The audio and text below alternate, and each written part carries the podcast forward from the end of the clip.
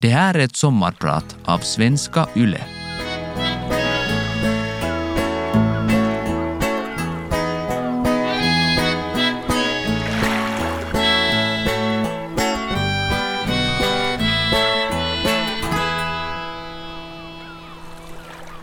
Jag sitter obekvämt i en enorm, låg, lyxig svart lädersoffa i ett rum på översta våningen i Operan i Frankfurt am Main.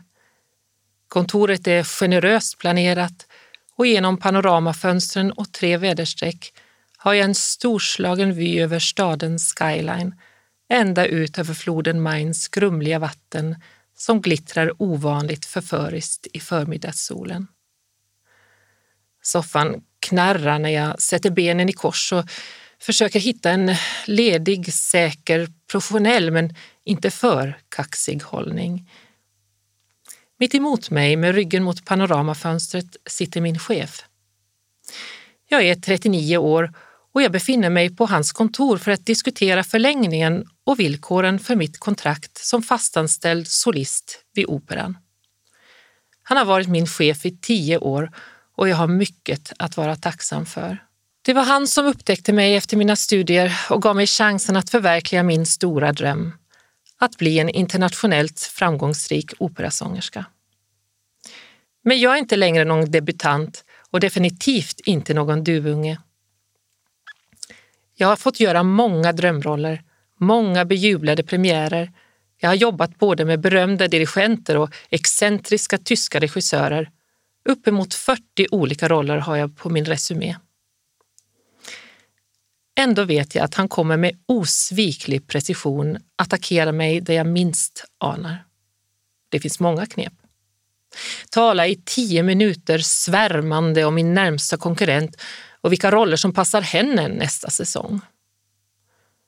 Fråga om jag känner att jag klarar av pressen nu när jag har fått barn. Antyda den ofantliga arbetslöshet som råder inom min yrkesgrupp och operahusets finansiella bekymmer. Fine. Det är inte konst, bara business. Jag intalar mig att jag fått elefanthud med åren. Han betraktar mig en stund i tystnad. Han ler och jag ler tillbaks. Sedan lägger han huvudet på sned, ger mig en granskande blick nerifrån och upp, skrattar till och säger Hur gammal är du nu igen? Nästan 40 va? Du är ännu en vacker kvinna, Jenny. Men du måste inse, den tiden är snart förbi för dig. Så skrockar han hjärtligt åt sitt eget skämt och jag stämmer in i skrattet. Det var nog då, i det ögonblicket medan skrattet fastnar i halsen, som det äntligen slog mig att jag gått vilse. Vilse i mitt eget drömliv. Och det var dags att leta efter vägen hem. Idag ska jag ta er med bakom kulisserna i operavärldens okända labyrinter och jag ska tala om drömliv, vardagsliv, irrvägar och kärleken till musiken. Och jag ska spela musik som en operasångerska lyssnar till när hon kommer hem från jobbet. Mitt namn är Jenny Karlstedt och idag är jag din sommarpratare. Min mormor Astrid var en rundkindad kvinna med vakna, intelligenta ögon och en lurig blick och en mun ur vilken det kom kluriga lustigheter som man måste skratta åt. Så som det ofta är tog min mormor igen de eventuella bristerna som mor genom att vara en utomordentligt bra mormor. Mina föräldrar, som just hade startat en egen firma, drunknade snart i entreprenörskapets vedermödor. Men det gjorde inte så mycket när man fick vara på äventyr med mormor varje dag. Fick vi för ovanlighetens skull tråkigt, då kunde vi gå ner till Staples varuhus och äta Ålandspannkaka med sviskonkräm och snömos i kaféet på andra våningen. Eller det där goda smördegsformar med tjock kolasås inuti. Det var min favorit. Men det roligaste med mormor var nog att det fanns något som vi älskade lika mycket båda två. Förutom de där kolabåtarna då. Vi älskade att sjunga. Min mormor, som var uppvuxen längst ut på en liten ö i Sottunga skärgård och som aldrig hade fått någon högre utbildning, hade själv lärt sig spela orgel och gitarr och det fanns inte en text eller en dikt som mormor läst en gång som hon inte kunde komma ihåg utan till.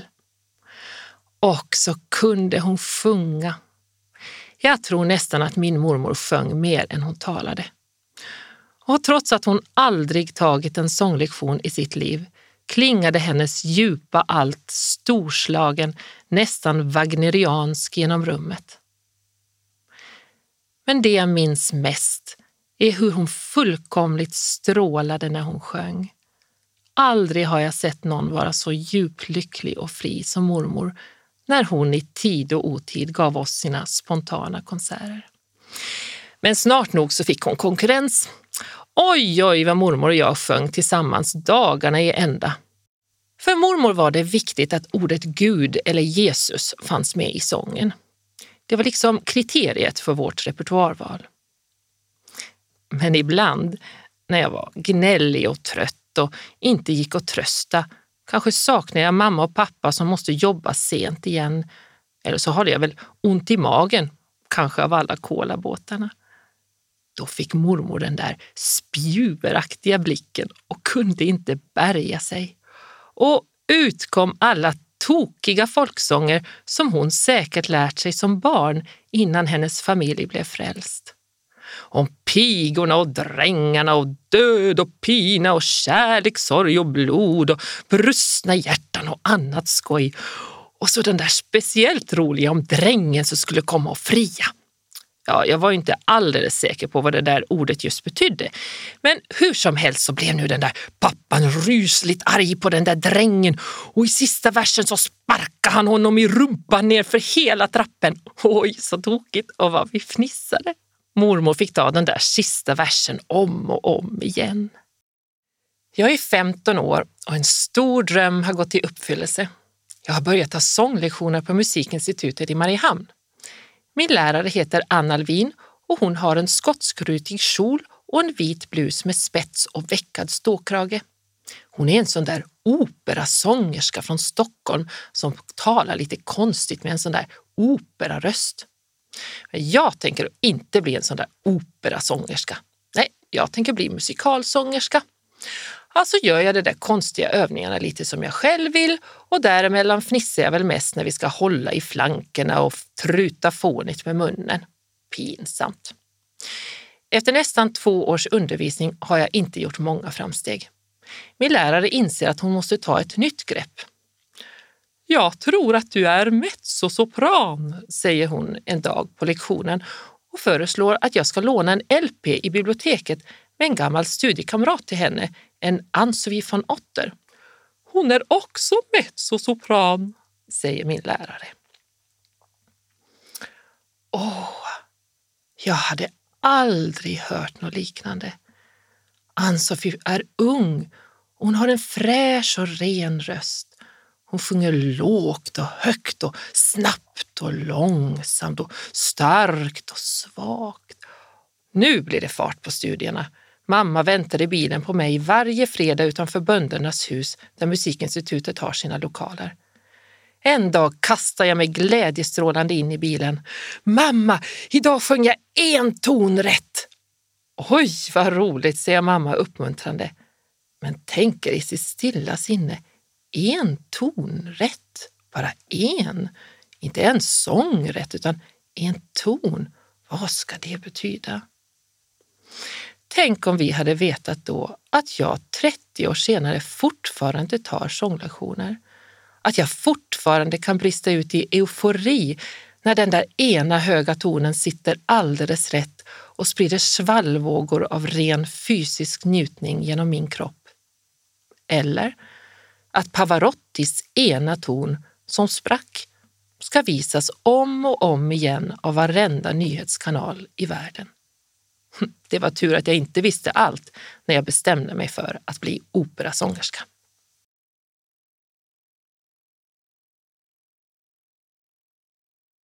När jag kom in på Sibeliusakademins solistlinje 19 år gammal fick mina föräldrar många gratulationer. Nej men vad roligt att hon har kommit in på Sibeliusakademin. Hur länge tar det att bli musiklärare? Ja, sex år åtminstone, svarade mamma. Eh, men hon ska inte bli lärare, hon studerar till solist. Nej men så trevligt. Men eh, vad studerar hon då? Ja, sång, sa mamma. Jaha, ja, ja, ja, då förstår jag. Jo, jo, jo. Men, men vad ska hon bli? Ja, ja sångerska, försökte mamma. Okej, okej, nu, nu, det förstår jag ju, men, men, men, men vad får hon liksom för, för examen? Ja, sa min stackars mamma, hon får väl en Master of Music i, i, i sång. Ja, ja, ja, ja, just det, det kunde man ju tänka sig. Jo, jo, jo, jo. Men, men, men vad ska hon liksom jobba med sen då? Sen då, när hon är klar med sången menar jag. Ja, hon ska väl sjunga, svarade min mamma tålmodigt. Jo, men det förstår jag, men liksom, vad ska hon jobba med menar jag? Egentligen är det bästa sättet att begripa hur operasång egentligen fungerar genom att jämföra oss med elitidrottare. Inte heller en skicklig skidåkare eller gymnast gör karriär enbart på talang. Allt måste förfinas, stärkas och förbättras. Nog vet vi alla också att inte ens världens bästa skidåkare kan kasta sig in i tävlingssäsongen utan att förbereda formen med många intensiva träningsmånader. Allt måste stämma. Fysiken, den mentala biten, kosten, träningen, koncentrationen.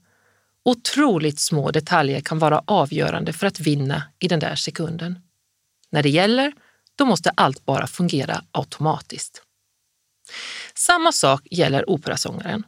Hon slår sina vokala saltomortaler med skruv med ett leende på läpparna. Skidåkaren har maxat formen för att kunna göra ett långlopp. Sångaren har maxat rösten för att flyta över en 70 orkester utan mikrofonförstärkning i tre timmar utan att bli varken trött eller hes. Skillnaden är att OS och världsmästerskap är säsongsbetonat för en elitidrottare. För oss fortsätter OS-förberedelserna dag efter dag, år efter år. För oss är det världsmästerskap varje kväll när vi står på scenen. Det finns ett gammalt bleknat foto av mig utanför Sibeliusakademins stora dörr på Tölegatan.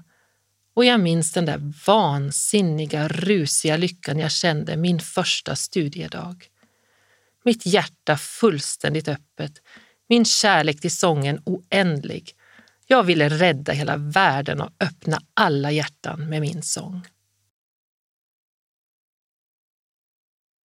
En morgon efter åtta års studier och tre år efter att jag börjat mitt drömjobb på Operan i Frankfurt står jag och väntar vid trottoaren på Grön Gubbe med en kaffemugg i ena handen och en tung väska med noter i den andra.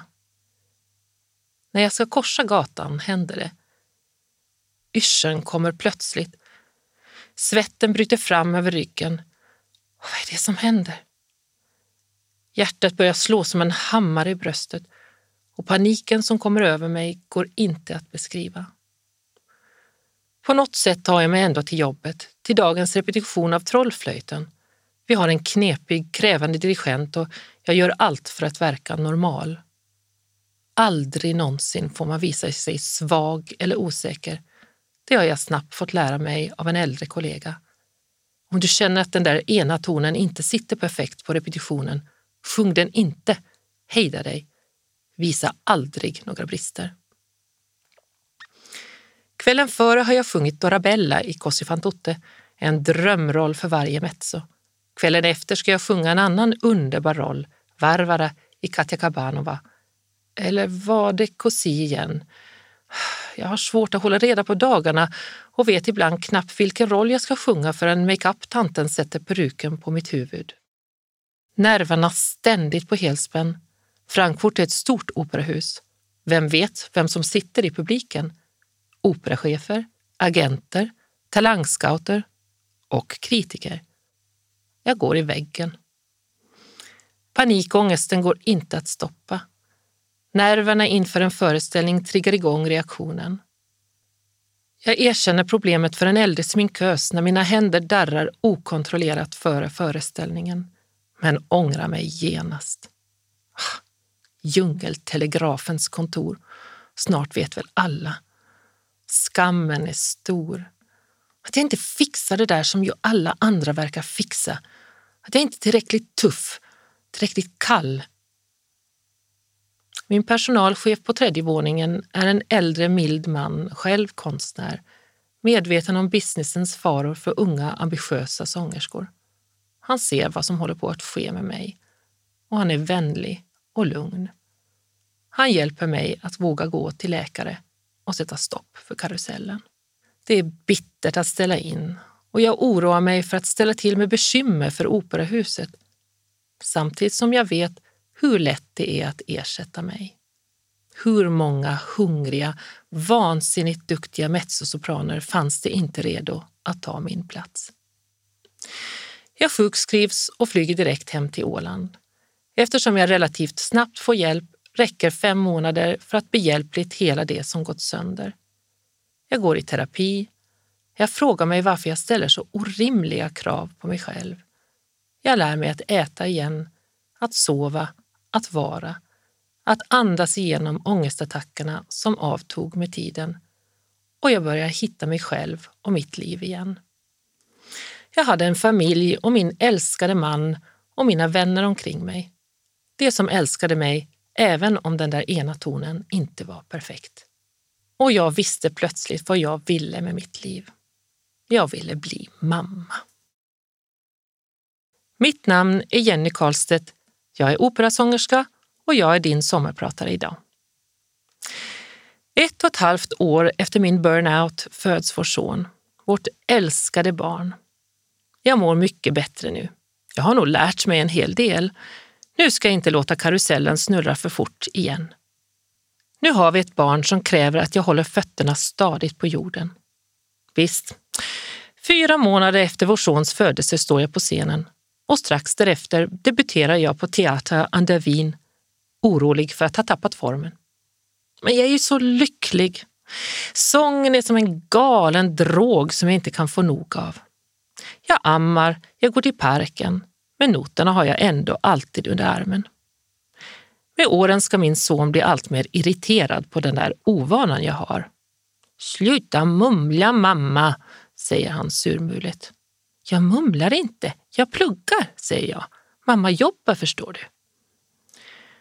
250 sidor ska in i huvudet, ofta på ett språk som jag inte talar. Italienska, franska, ryska eller tjeckiska. Förberedelserna för instuderingen av en roll börjar månader på förhand, ibland nästan ett år.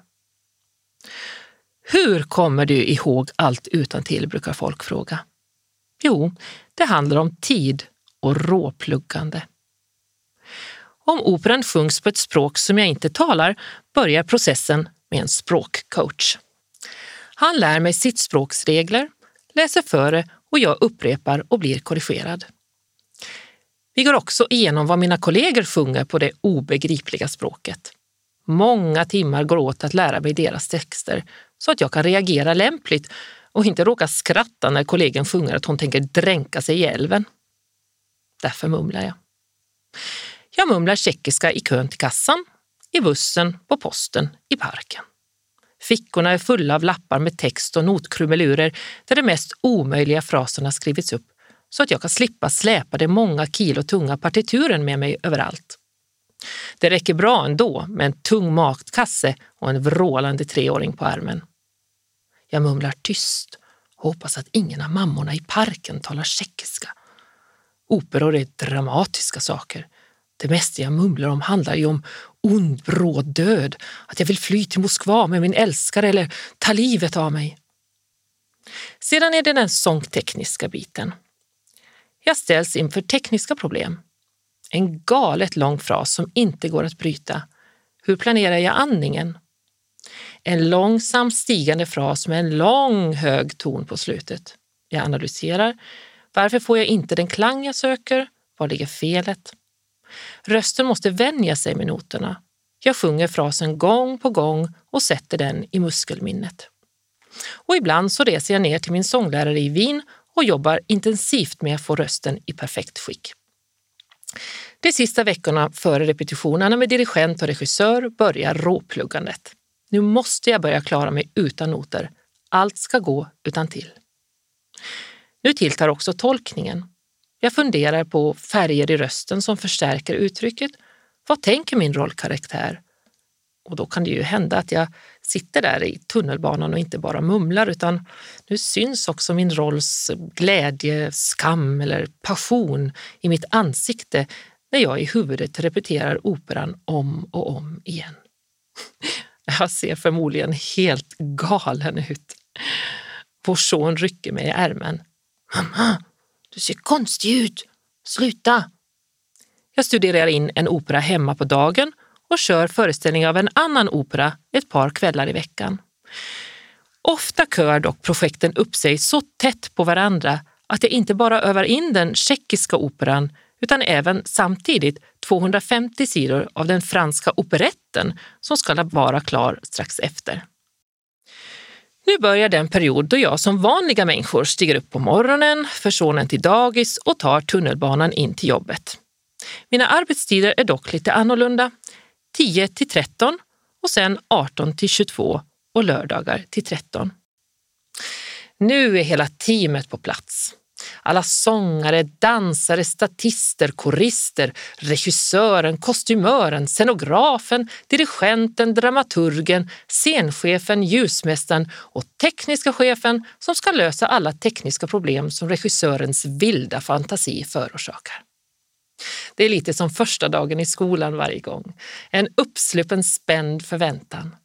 Och jag älskar det. Jag älskar mitt jobb.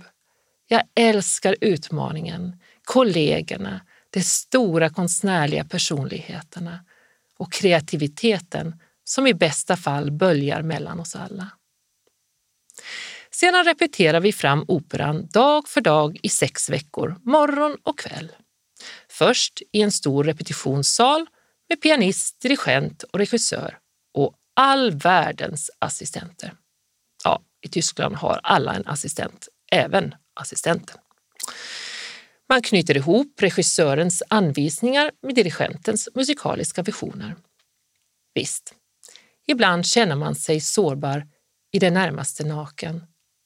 Till exempel när man ska börja repetera en kärleksscen med en bariton som man knappt känner och regissören ger direktiv om hur vi hett ska omfamna varandra och man är fumlig och glömmer både text och musik av ren genans och det är minst 15 personer som tittar på och gör anteckningar. Men också den djupa koncentration som uppstår då den legendariske, genialiska och tämligen galne regissören kräver att du ger din själ och lite till. Efter morgonrepetitionen äter jag lunch, hämtar sonen från dagis, handlar kanske på vägen hem och lagar middag. Samtidigt som den älskade, älskade maken kommer in genom dörren från sitt jobb och tar över marktjänsten går jag tillbaka till mitt kvällsrep. Sedan börjar det närma sig premiär. Vi har flyttat från replokalen till scenen. Vi byter från repetitionskläder till originalkostymer. Vi byter från pianist till fullbemannat orkesterrike. Vissa repetitioner kallas för tekniska rep det är ofta tråkiga och långsamma begivenheter för oss sångare. Nu handlar det mer om väggar som ska upp och ned och kanske fastnar det och kanske det försenas så att vi saknar dörrar att göra entréer igenom. Tekniska chefen är megastressad. Jag ska göra min entré genom att hoppa upp ur en låda på ett bagageband. Ja, operan utspelar sig faktiskt på en flygplats. Och nu ska jag sjunga första arian medan jag elegant hoppar över bagage i alla storlekar och former som kommer rullande emot mig. Jag måste, liksom på en löpmaskin, hålla lagom fart så att jag inte trillar av eller försvinner med bagaget ut i kulissen. Det är många problem. Jag blir väldigt andfådd, koncentrerar mig ännu på fötterna, blir således långsammare än orkestern, vi kommer i otakt och dirigenten blir nervös.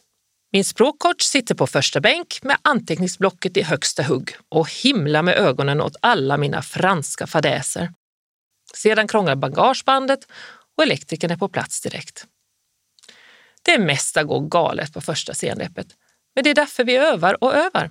Det är bra om alla fel händer på repetitionen så att vi hinner korrigera och göra den perfekta versionen på premiären.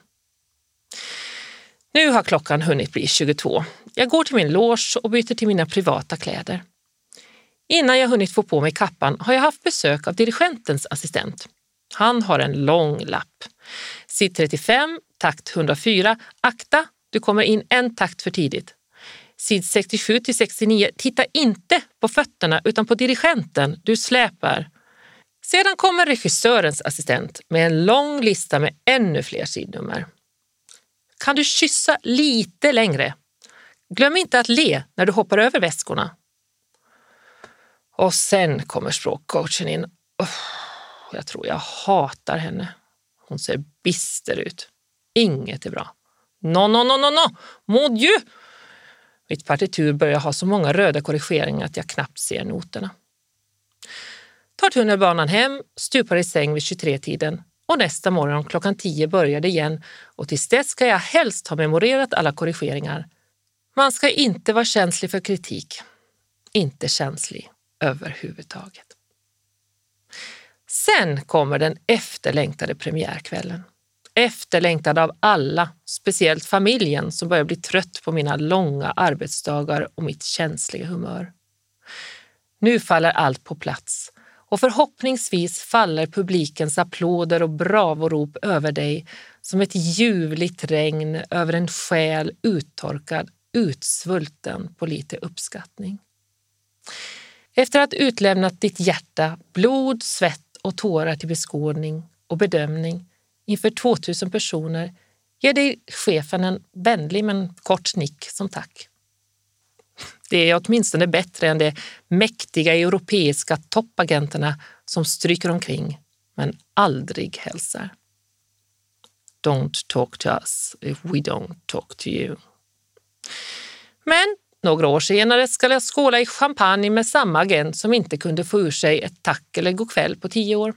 Då är vi minsann sötaste vänner. Aktierna i Jenny Karlstedt står tydligen högt i kurs. Och sen är det måndag igen och har du otur eller tur så sätter hela karusellen igång från början med en ny produktion. Vi arbetar när vår publik har semester, jul, påsk och midsommar. Vi jobbar när våra familjer firar bröllop, dop, födelsedagar, till och med när våra närmaste blir sjuka.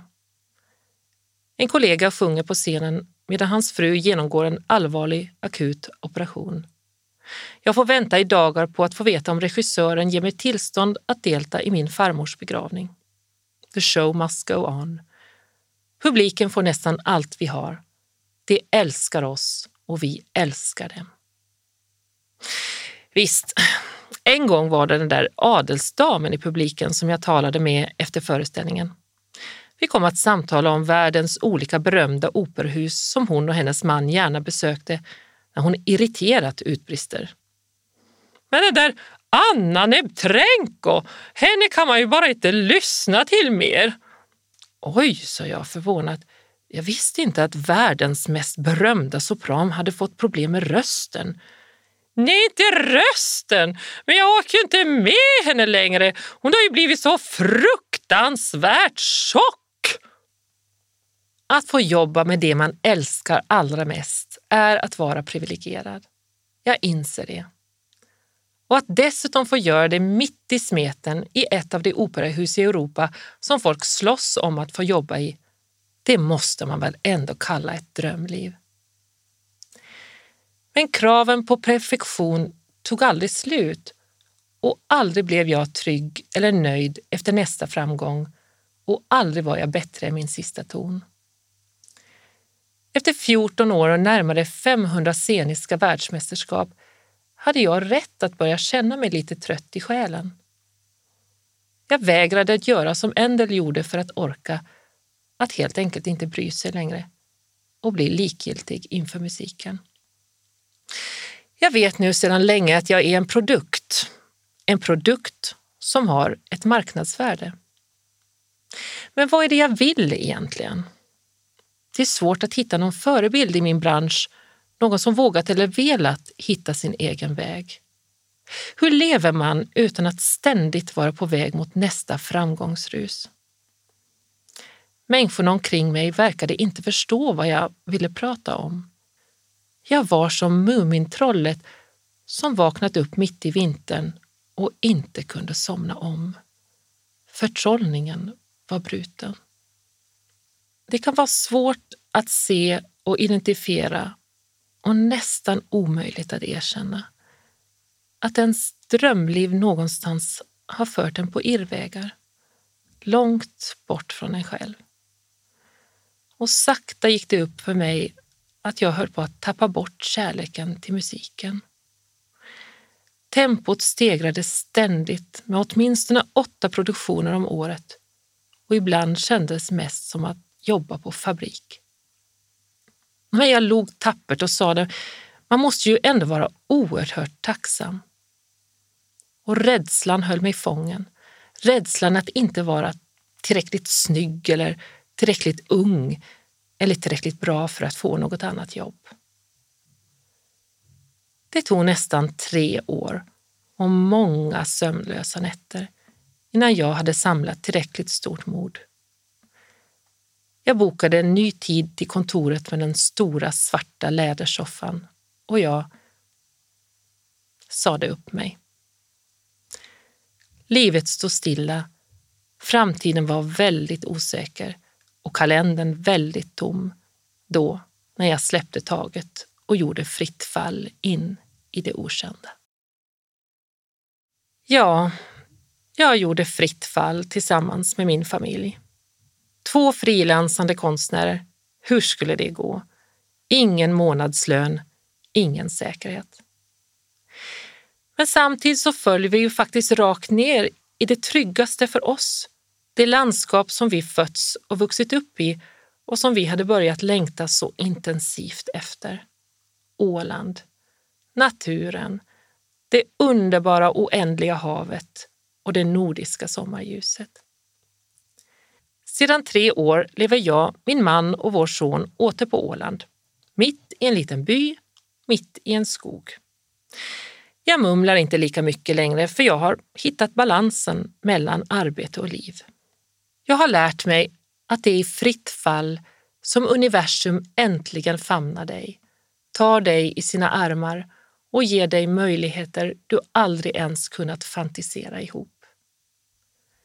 Jag har lärt känna mig själv igen. Jag älskar att sjunga. Jag älskar scenen. Men jag älskar också det lilla livet. Jag är en människa som behöver stora kontraster. Både högklackat och gummistövlar, både tjusiga hotellrum och vardagsblekhet. Jag har lärt mig glädjen att göra saker utan något egentligt mål eller mening annat än den glädje den stunden skänker mig just då. Och framtiden? När jag äntligen inte alls var intresserad av den mer, ja då kom den emot mig med möjligheter jag aldrig vågat drömma om. Om du som lyssnar är en av dem som står inför ett vägskäl och i mörkret på småtimmarna försöker tänka ut lösningen på dina problem. Där i din bubbla finns inte svaren. Jag lovar dig. Lösningen finns bortom den situation du vill lämna. Ja, jag ville också att livet skulle ge mig riktning och svaren serverade på ett silverfat. Men det funkar sällan så. Bara du själv kan göra det där första språnget. Bara du vet vad din inre röst viskar. Jag har lärt mig att jag inte ens måste vara bra på något eller ens känna till mina styrkor. Kanske finns lösningen i saker du ännu inte ens lärt känna, svaren i gåvor som du ännu inte ens vet om att du har. Själv har jag nu plats att skapa nya drömmar och jag söker hela tiden modet att ta nya språng och lära mig mer om vem jag är och vem jag ännu kan bli. När jag får välja nu så väljer jag det som verkar expandera mig mest och ge mig lite skrämselhicka. Som att till exempel fundera över mitt liv och sitta här och tala om det i radion idag. Och visst är jag fortfarande rädd ibland. En dag är jag kanske så modig att jag vågar skita i den där ena tonen och lika djupt lycklig och fri som min strålande mormor Astrid brista ut i en sång. En sång full av både stolthet och tacksamhet över min röst, mitt drömliv och mina irrvägar. Mitt namn är Jenny Karlstedt och idag har jag varit din sommarpratare.